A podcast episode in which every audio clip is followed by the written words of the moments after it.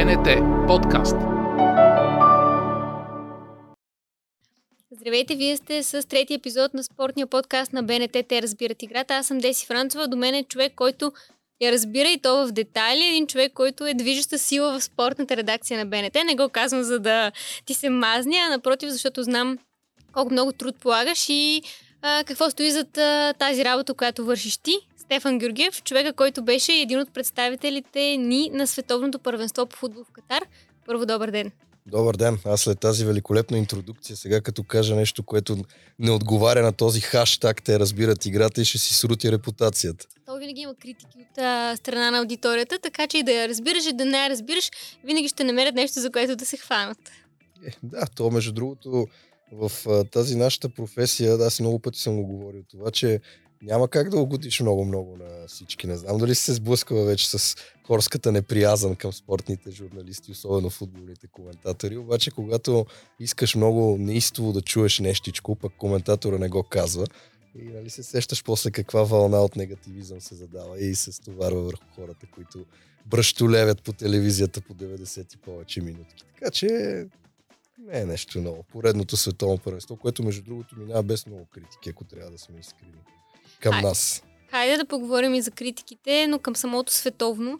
Много неща се изляха по повод на това, че Домакин беше и продължава да е в момента на записване на подкаста Катар. Ти беше там, докосна се до всичко, което ние по телевизията наблюдавахме. Много по-различно е чувството, предполагам. Така какво на теб ти направи най-силно впечатление? Е, няма да открия топлата вода, като кажа, че това да можеш да посетиш повече от един матч на ден на световно или на европейско първенство си е някакъв лукс, богатство за футболните привърженици или за футбол, журналисти, било то спортни или футболни. А, така че чисто логистично това беше огромен, огромен плюс за домакините от Катар. Те се бяха постарали да ни разкарват от точка А до точка Б сравнително бързо посредством шателите и метрото и комуникацията между отделните точки не беше никак лоша, дори и след като привършат мачовете, самото изнасяне на човекопотока може и да не се случваше светкавично, но със сигурност не беше и досадно да седиш и да почакаш 15-20 минути. Още повече, че хората са прекалено пъстри на подобни форуми, срещаш ги от всяка една точка на света, всички се забавляват, дори техния отбор да не е спечелил, така че а, това са дребни, дребни недостатъци, които винаги присъстват на всяко едно футболно първенство. Естествено, има много неща, които обаче не са чак толкова розови и които обикновено аудиторията, особено в Западна Европа, много повече се ангажира с тях и им обръща внимание, като тръгнем от там за правата на човека и дали се показват или дали се уважават, минем през нетипичния период от времето, в което се провежда това световно първенство, защото всеки си е свикнал да си вдигне краката и да си пие бирата цяло лято, а не зимата да го прекарва да я прекарва по кръчми с, може би, с ракийка, а не с бира или с там какъвто алкохол обича да пие. Въпросният алкохол беше забранен, между другото, в Катар или поне не беше толкова широко използван и лесно достъпен, колкото на нас ни се иска, балканците и отново разглезените европейци и американци. А, така че имаше си някои точки на това първенство, които определено ще будат още дълго-дълго време дискусии. Корупцията е една тема, която ще преследва денонощно хората от FIFA, тези симпатични костюмари, които взимат важните решения. Когато си прибрал явно повече от една турба с пари, някак си после много трудно можеш да а, си излъскаш имиджа и да кажеш ние сме супер неопетнени, ние сме непорочни, ние сме а, само и само в подкрепа на футбола. То може и така да е, но Себ Блатер самия преди началото на първенството, предшественика на Джани Инфантино, каза, че тази стъпка и това решение първенството да отиде в Катар е било грешка. А след да, като но пък той Джани казва, Фантино каза, че е най-доброто. Да, обаче той в момента е в позицията на най-силния човек в футбол в света. Той ако каже, че е грешка и е най-гадното, тогава какво правим? Как хората да приемат после световното първенство и да го гледат с интерес? Поред мен, е, между другото, от това, което видях, западните общества обърнаха не чак толкова солидно внимание, колкото по принцип го правят.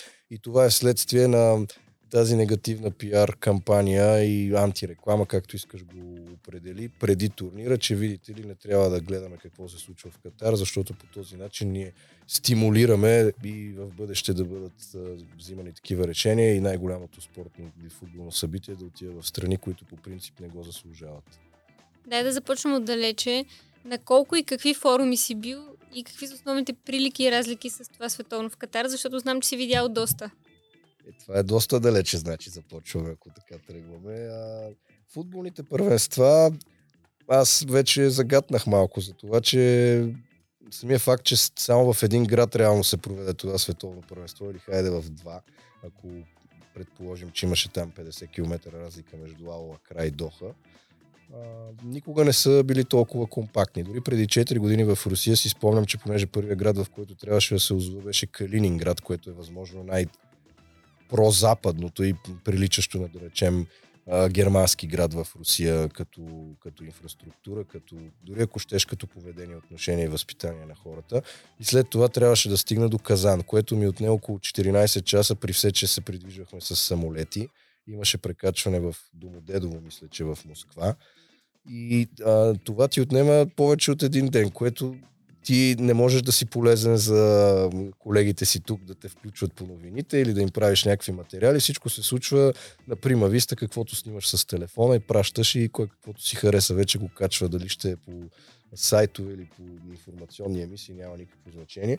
А, от гледна точка на феновете, мисля, че първенството в Катар издиша, жаргонно да го кажем, защото ако не са онези прословути латиноси от Аржентина и Бразилия и от Мексико, плюс а, феновете от Северна Африка, Тунис и Марокко и Саудитска Аравия, всички други бяха с много скромно представителство. А когато ги няма англичаните и холандците и германците, да речем белгийците, а, това автоматично се отразява негативно на шампионата и той страда от към колорит, от към пастрота, ако щете дори от такива типично а, фенски сблъсъци. Не казвам, че исках много да видя как се бият англичани с аржентинци, да речем, но това беше, може би, едно от най-кротките първенства, точно защото повечето от а, фенските маси ги нямаше. Да, от една страна, защото е не чак толкова ефтино да отидеш до Катар, и от втора, пак заради тази пропаганда, която преди малко описах. Така че от гледна точка на феновете, предишните първенства и последното световно, както и това в Бразилия през 2014, бяха доста по-добри от Катар. Организационно в Бразилия беше по-зле. А, после и по време на Олимпийските игри в Рио де Жанейро отново видяхме, там пък имаше проблем с голямата престъпност, което в Катар в момента не се случва, защото там всичко се държи изкъсо и няма как а, да те оберат на улицата, да речем, което в Бразилия би трябвало да почерпиш, ако не ти се случи. Така че всяка държава си крие собствените рискове, своя чар и своите капани при организацията на подобни първенства. Ако трябва да ги степенувам, може би руското ми е по-любимо от катарското първенство сега, но това пък беше доста различно, ново и естествено даваш възможност да натрупа човек опит и да види как може за бъдеще евентуално да се организират и на по-малък периметр тези събития. Колко дни прекара в Катар и там като цяло и ти сговори за мерките за сигурност и всичко останало. А, чисто към журналистическа гледна точка, колко ви бяха осигурили всичко това, а, работата ви да преминава по-лесно и по-леко, защото и това е важно. Какви удобства ви дават организаторите? Ами, те вече така или иначе са задължени да имат прес-центрове на всеки един стадион. Отделно на няколко точки от града има огромни здания, които отново са изцяло за журналистите, така че комфортът е обезпечен. А, няма такива проблеми, каквито може би е имало до около 2010, да речем, на първенството в Република Южна Африка с интернет или с достъпа до свободна информация.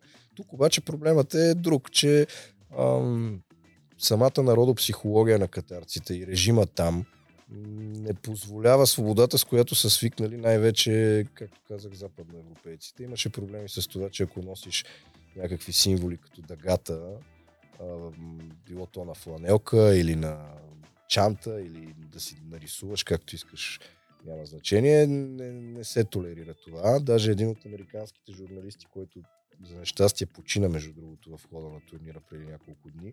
В началото на турнира имаше а, такъв проблем. Беше с тениска, която, на която беше а, нарисувана дъгата. Всички знаем за LGBT обществото и какво означават тези символи.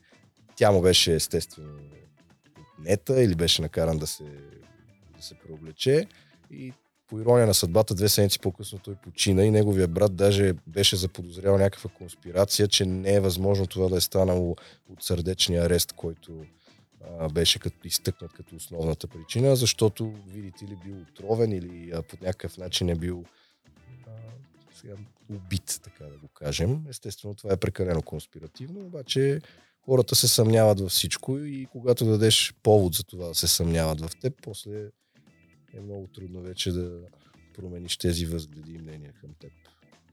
Ти загадна за това, че много неща се изписаха преди самото световно. А, ти с какви очаквания отида там и кое а, така направи очакванията ти реалност, т.е. от към добра гледна точка и кое пък те разочарова? Аз отидах да си се повеселя. Аз винаги съм на този принцип, че няма много какво да ме изкара от равновесие и да се ядосвам и да а, си нарушавам спокойствието. Общо взето това много се, според мен, усеща и у зрителя, когато работиш нещо не с желание или на сила. Така че отдавна съм разбрал, че особено футболните първенства при Олимпиадите е по-различно, защото там няма значение дали е първи ден от Олимпийските игри или последен. Там винаги работата е горе-долу еднаква като количество. Тук в хода на турнира понамаляват мачовете, малко по-малко ти стават ангажиментите. Така че е по-добре да се забавлява човек и да използва възможността, която му се отворила, за да види подобни форуми, защото знае ли, може повече да не се случи, отколкото да се вторачва в някакви дребни миниатюрни, често незначителни наши си тук телевизионни глупости, с които да си кажеш, ох, сега пратих ли обекта за 20 часа или не. Това са допотопни неща, които и, и без тях може, пък световното ще приключи повече в Катар няма да се, да се върнем. Най-вероятно, така че очакванията ми горе-долу се оправдаха. Не мисля, че сме си прекарали зле или сме, не сме свършили това, за което сме отишли там. Даже според мен беше едно от добрите ни световни първенства, като направим някаква самооценка като за БНТ. А лично за мен си беше доста, доста добре. Нямам оплаквания и забележки. Начинът на живот там е различен, законите и въобще а, навиците и ежедневието на хората, които живеят в Катар са много далечни от тези, които сме свикнали ние. Ти успяли да се докоснеш до тези хора, до техния живот и да видиш и през тяхната гледна точка, доколкото е възможно всички тези неща. Е, това е трудно малко да ги докоснеш тях и да ги разбереш точно как се справят с живота, защото по време на световното първенство те естествено опитват да се покажат с най-добрата си светлина и да угаждат на хората, които са отишли там, било то туристи, фенове, запалянковци, журналисти, футболисти или каквито и да са. Но се усеща, че си е друг свят малко ли много. Изключителна грандомащина по отношение на строителството. В Европа такива градове, може би единствено в центъра на Лондон или в Москва, може да има някаква база за сравнение. Защото подобни небостъргачи, да речем в Прага или Будапеща или София, няма как да видиш колкото са там малко по-американски модел и влиянието очевидно от Америка е солидно. Отделно автомобилите са огромни джипове и пикапи, които са навсякъде по още по-огромните им пътища, нещо, което също не е много разпространено на стария континент.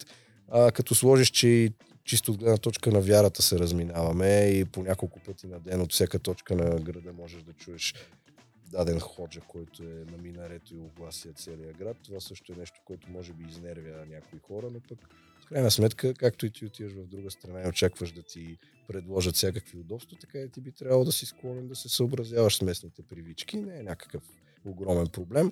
За жените може би е малко по-трудно, защото те продължават да са с всевъзможните шалове, хиджаби и подобни дрехи на главата си, така че да не се вижда нищо освен очите. Това също е леко не дразнещо, странно да го наречем.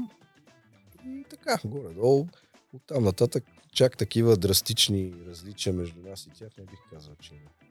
Един от минусите, за които заговори, бяха феновете и това, че нямаше толкова, колкото сме свикнали да виждаме, особено от Европа. А знаем клишето, че футболът е за феновете.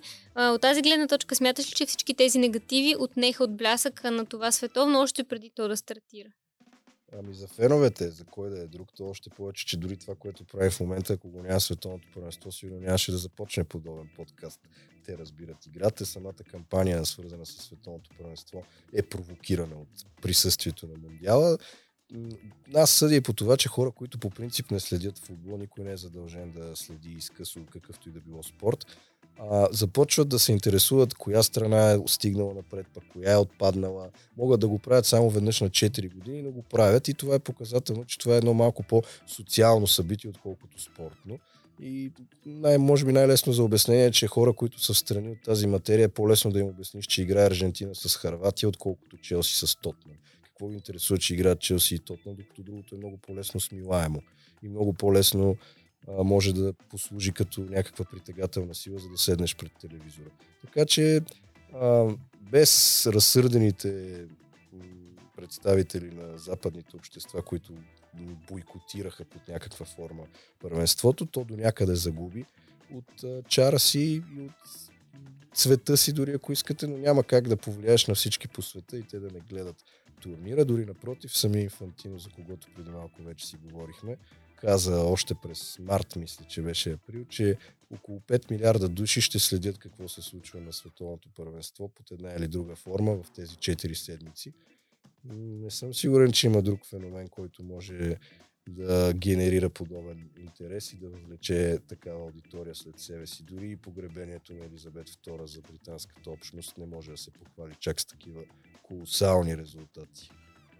Ти беше човек, който коментираше зад кадър а, мачовете. Кой мач си направи най-силно впечатление, а, така най-емоционален, най-драматичен за теб, защото и ти си позволяваш понякога да вкарваш емоции в коментара, макар че а, доста осъдително някои зрители така звънят назидателно как не трябва да показваш пристрастие и всичко останало. Е, чак пристрастия, не знам дали съм показвал, въпреки че аз преди турнира казах нееднократно, че заради Меси ще съм за Аржентина. Слава богу, им, всъщност не беше само един-два матча правих на Аржентина. Те в първия загубиха от Саудитска Аравия, така че поне не мога да бъда обвинен, защото ми беше до някъде интересно да видя как ще издържат азиатците в подобен двубой срещу супер фаворит. Не мога да посоча един матч. Всеки си е сам по себе си ам, драматичен. Всеки следва своя собствен сценарий и история, която се разгръща за тези 90 минути ти се опитваш тези 90 минути или 120 да ги пресъздадеш и да ги живееш с зрителя, така че на него да му е интересно, но в никакъв случай да не е досадно и да не си като арбитър в това, кое е правилно и кое не, и кое би трябвало да се случи на терена или кое не. Така че матчът на откриването, да речем, само защото е с онази по-особена аура на първи в турнира, няма как да не го запомня между Катар и Еквадор, колкото и да не беше стоеностен от футболна гледна точка, с церемонията преди него. Знаем, че футболните първенства, между другото, не изпъкват никога с много пишни церемонии в първия си ден на турнира, за разлика от Олимпийските игри.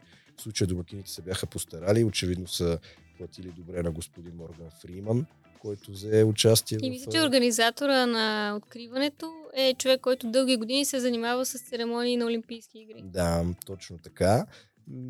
Идеята ми е, че тук самата церемония беше по, по-пишна, по, като за церемония, като за ден първи на световното първенство. След това така ми се стекоха нещата, че имах в групите някои от най-големите изненади като резултати, включително споменати Аржентина и Саудитска Арабия. После японците победиха Германия. А, Испания и Германия пък беше гвоздея в груповата фаза от гледна точка на визитките на двата отбора.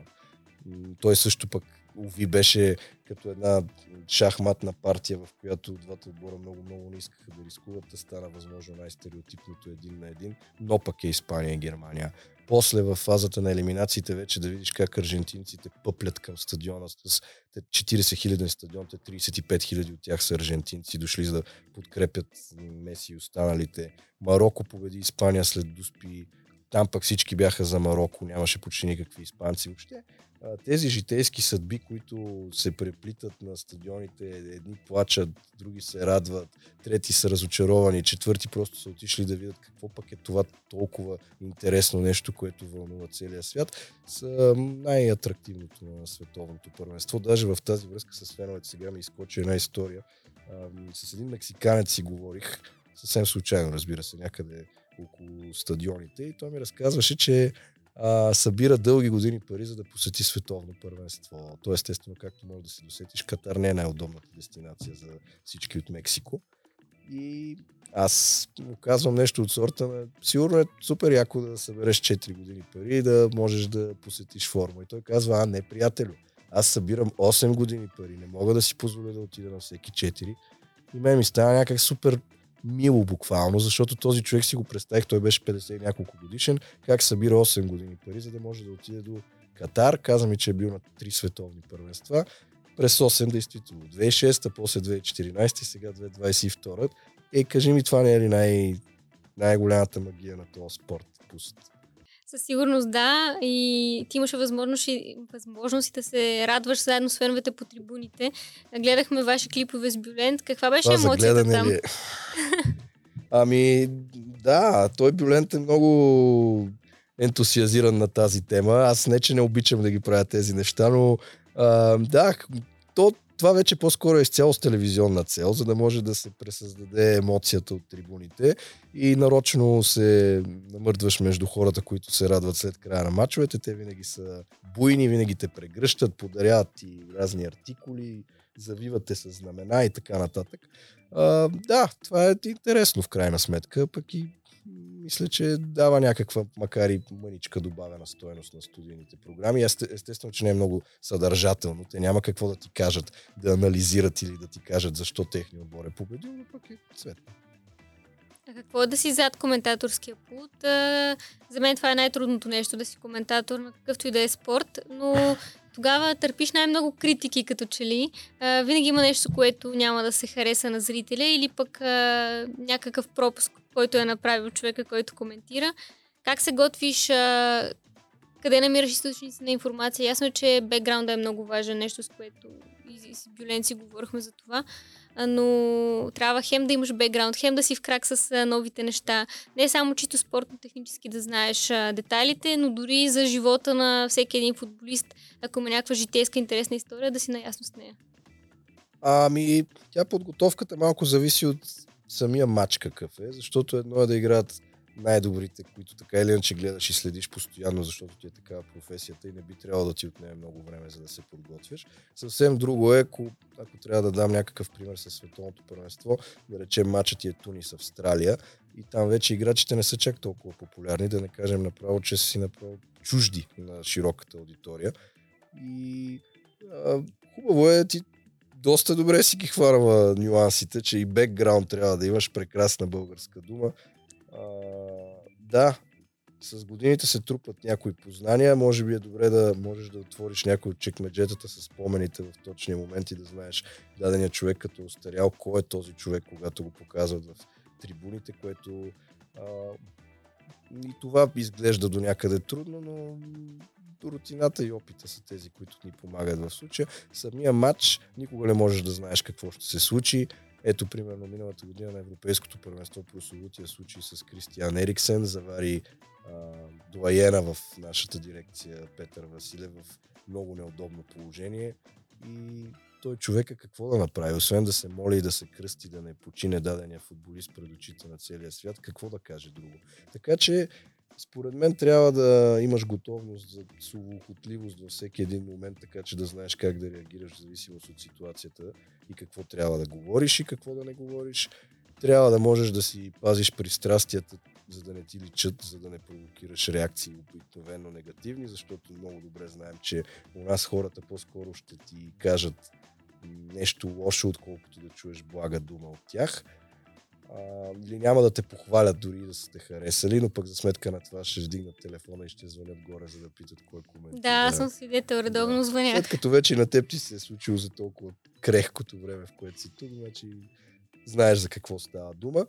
А, аз поне съм на, на тезата, че нито трябва прекалено много да анализираме играта, защото не сме професионално замесени с този спорт. Нямаме тъпия за треньори зад гърба си нито пък трябва да си прекалено скучен и просто да казваш човекът Хикс подава на човекът Y, защото в ерата на а, модерните технологии, тези огромни телевизори с страхотни разделителни способности, хората виждат кой на кого подава. То това не е някаква а, философия в крайна сметка.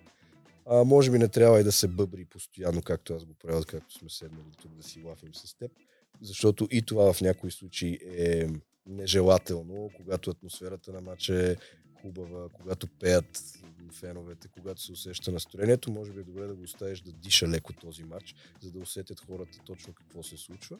Трябва да намериш някаква златна среда, която да е достатъчно подходяща за всеки един двубой. Нито един може да няма как да е толкова интересен, колкото предния или следващия. Някои ще са скучни, други ще се помнят с години. Каквото ти се падне в крайна сметка. Ти каза, отивам за да се забавлявам и така. Изглеждаш като човек наистина, който гледа да не се напряга в повечето случаи, но как търпиш критика, защото това също е важно и предполагам, че има момент, в който ам, тези критични коментари може би ти идват в повече на теб. Е, тук пък вече става дума най-вече за, да речем, социалните мрежи, където много бързо могат да те сринат, ако искат хората с а, лошото си отношение. Пак трябва човек да е по-широко скорен. Даже наскоро, точно преди първенството или по време на първенството, ти знаеш за тази история с а, а, нашите приятели от коментаторски клишета, които най-редовно ми изтипосват по различни теми. И аз съм на принципа и съм стигнал до извода, че е по-добре, когато те атакуват по някакъв начин в онлайн пространството, да им отговориш с някаква било то самоирония, сарказъм или нещо духовито, така че да видят, че имат обратна връзка или че човекът, когато нападат, не е някаква личност, която се е гол замаяла и не знае какво се случва и набързо се тушират а, тези страсти. Но да, по принцип не е много приятно, когато те атакуват по някакъв начин, особено когато в твоите очи ти не си се провинил. Защото в хората те нападат, защото не си казал това, което искат да чуят в крайна сметка. А как ти успяваш да бъдеш обранна? Теория е добре. Нали, каза всичко това, към което се стремиш, да не говориш прекалено много, да няма суха статистика, но на практика човек, когато започне да коментира, предполагам, че и всички тези емоции го улавят и подтикват. Е, да, по някой път не всичко е чак толкова елементарно и по кълъп, както си го мислим. Изпуска си човек и емоции, и нерви, и може би по някой път нещо ми се струва по-атрактивно, отколкото всъщност е.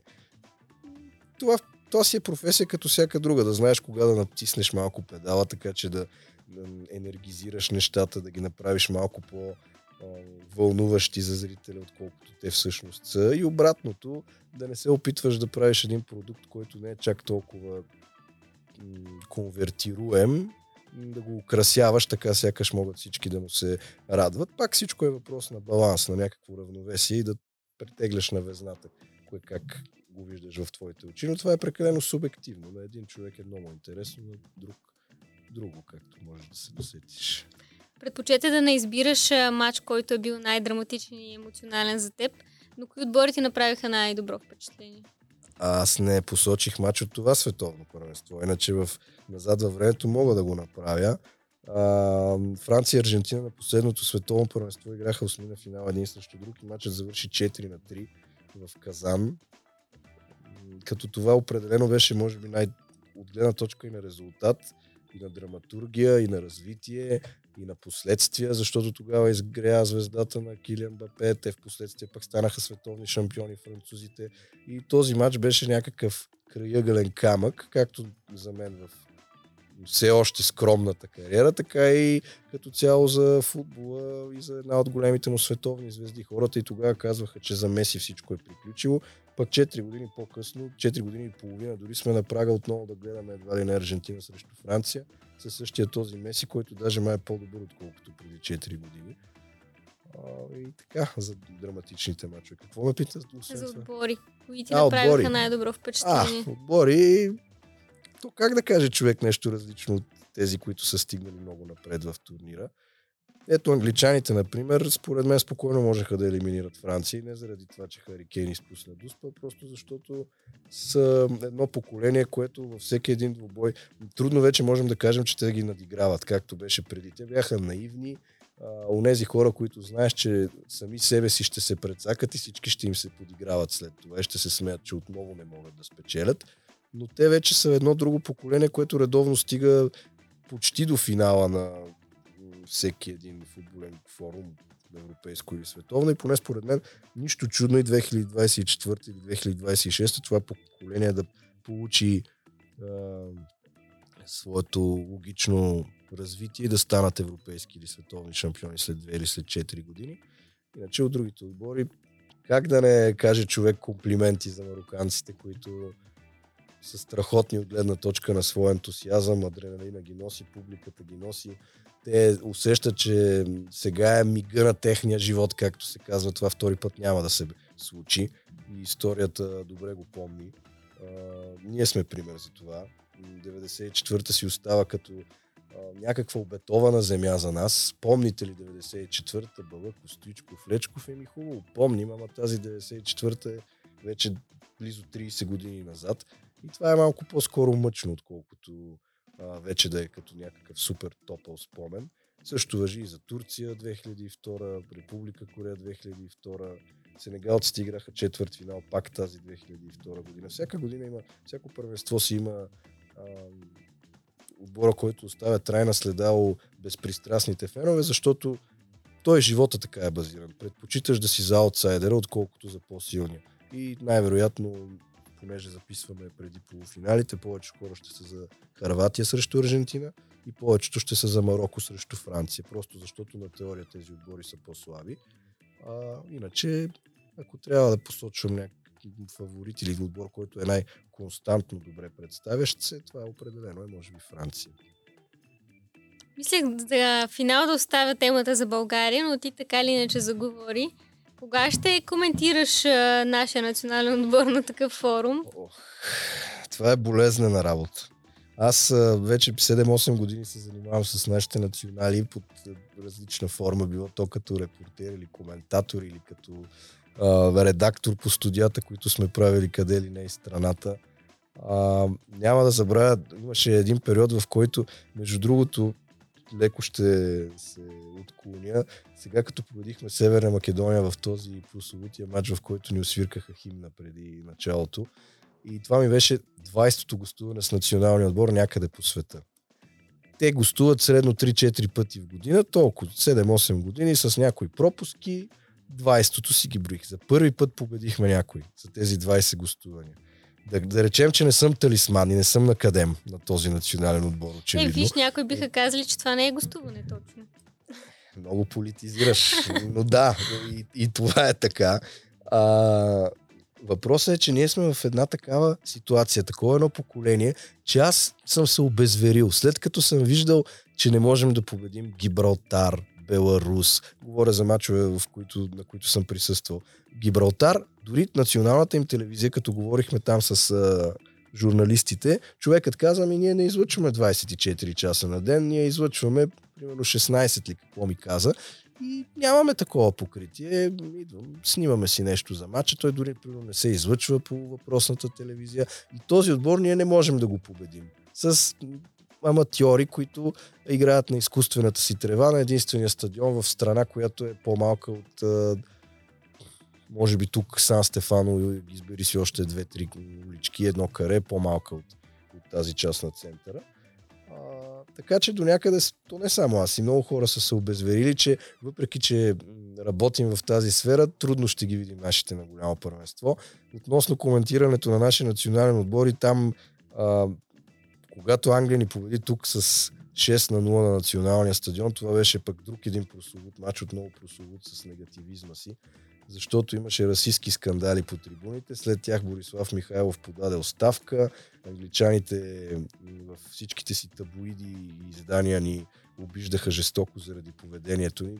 До някъде леко пресилено, но въпреки всичко това пак беше адски лоша реклама за нас като страна. И аз тогава си позволих накрая на, на матча да кажа за може би първи път, че за мен не е било удоволствие да бъда с зрителите на БНТ и не е било удоволствие да коментирам тази среща за тях. Точно защото ти се излагаш и си в една ситуация, в която нямаш правилен ход. Очевидно те унижават, очевидно няма какво да сториш, но ти си поставен там и край, докато не свърши това нещо, нищо не можеш да направиш. Така че ще видим. Аз естествено сега не мога да съм чак толкова черноглед. Надявам се да стигнем някой път. Ето сега сме в добра група с Унгария, с Сърбия, да може да станат нещата, знае ли човек, да се запласи морето и да отидем в Германия 2024 на Европейско първенство. Което, като гледам как хората се радват на техните си национални отбори, даже до някъде леко им завиждам и се надявам, че и ние ще можем да го изпитаме, то не дори като професионално, ами просто и лично да отидеш някъде и пак да се позабавляваш. Аз така и така ще се забавлявам, но защо да не го правим и с нашия национален отбор там. Аз а, до някъде се радвам, че като че ли вече интереса на зрителите се връща и на хората, защото ти каза, много от тях са обезверени, но след добрите резултати, може би до някъде правя път, по който тръгнаха нашите момчета, повече хора имат интерес и коментират с добро този отбор и всички като теб и мен се надяват на нещо. Е ли много рано да правим генерални изводи, Е, че сме винаги е тръгнали? да си позитивно настроен. Естествено, обаче трудно ще, трудно ще ме накръстаеш. Нямаме много силно поколение. Даже вчера или онзи ден гледах поредната статистика с цените на играчите в Европа и коя държава колко изтрува най- популярната футболна личност и дори на молдовците най-скъпи играчи, по-скъп от нашия най-скъп в момента, което мисля, че е показател. Не говоря за всички останали около нас, като македонци, турци, румънци и гърци. Е ясно, че са по-скъпи. Искаме палци все пак нещо подобно да се случи и да коментираш на голям форум. Благодаря. България не е само в контроли или в а, турнири тип Лига на нациите. А, нека за финал няколко такива любопитни неща да, да изговорим. Какво стана скрито за феновете? Разкажи нещо от кухнята от това световно. А, ти разказа една история с а, привърженици по трибуните, какво си си говорил и така нататък. Но нещо така интересно, което ти е направило впечатление и ние не знаем за него. Те, тези неща не съм сигурен, че са за разказване, така че... А, ми, какво остана скрито? Според мен, чисто професионално хората не си дават точна представа колко работа стои за денонощната продукция, която се бълва. И това е винаги. То не е, то не е сега в последния месец, то е винаги.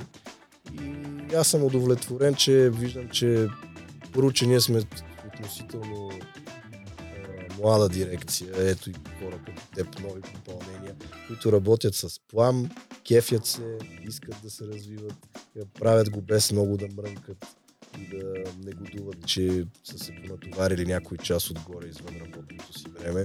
Е, това е, което може би е скрито и остава леко неизречено и хората не знам дали го разбират. От самото първенство, честно да ти кажа, на прима виста май не мога да се сети нещо, което съм видял с очите си, не съм го разказал или не, не съм го анализирал под някаква форма. Според мен, аз лично бих искал да се върне към старата си формула на територията на много градове, както ще, е след- ще е след 4 години. Да сме живи и здрави в Мексико, Канада и Съединените щати. Това беше един експеримент, който вероятно историята ще ни покаже, че е бил сполучлив, защото футболът беше интересен.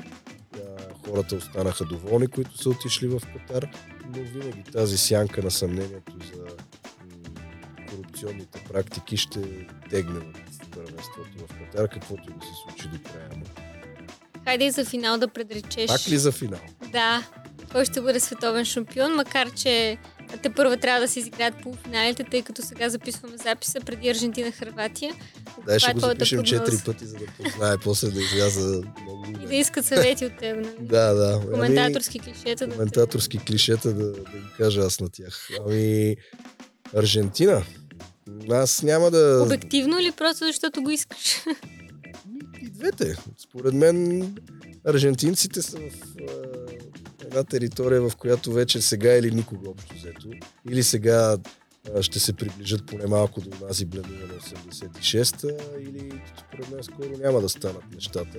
Техния месия е в, в вихара си и според мен на 18 декември ще бъде поне малко още митологизиран и ще се приближи до Марадона. Ще видим какво ще се случи. Още днес ще стане ясен първия полуфиналист, така че... За А, първи, първия прогноза? финалист, за но не, за прогноза? него няма ясно ми е какво ще кажеш, макар че се вълнувахме за успеха на Хрватия, сега ще сме на различни мнения. Еми да. Аз нямам нищо против харватите. Лука Модрич също ми е много симпатичен. А, пък и в крайна сметка харватите са много по-близки на нас като разбирания за живота, отколкото аржентинците. Но си мисля, че ще загубят. И тяхната приказка вече беше написана и продължи даже с няколко глави отвъд това, което трябваше да се случи. Те взеха своето 2018, сега отново са на полуфинал.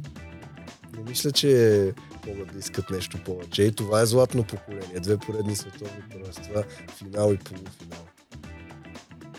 Ще видим дали ще се окажеш прав. Аз ти благодаря за това гостуване. Аз благодаря. Трети епизод на Те разбират играта, спортния подкаст на Българската национална телевизия с гост Стефан Георгиев. Ви очаквайте всичко най-интересно в нашите социални мрежи и в YouTube канала ни.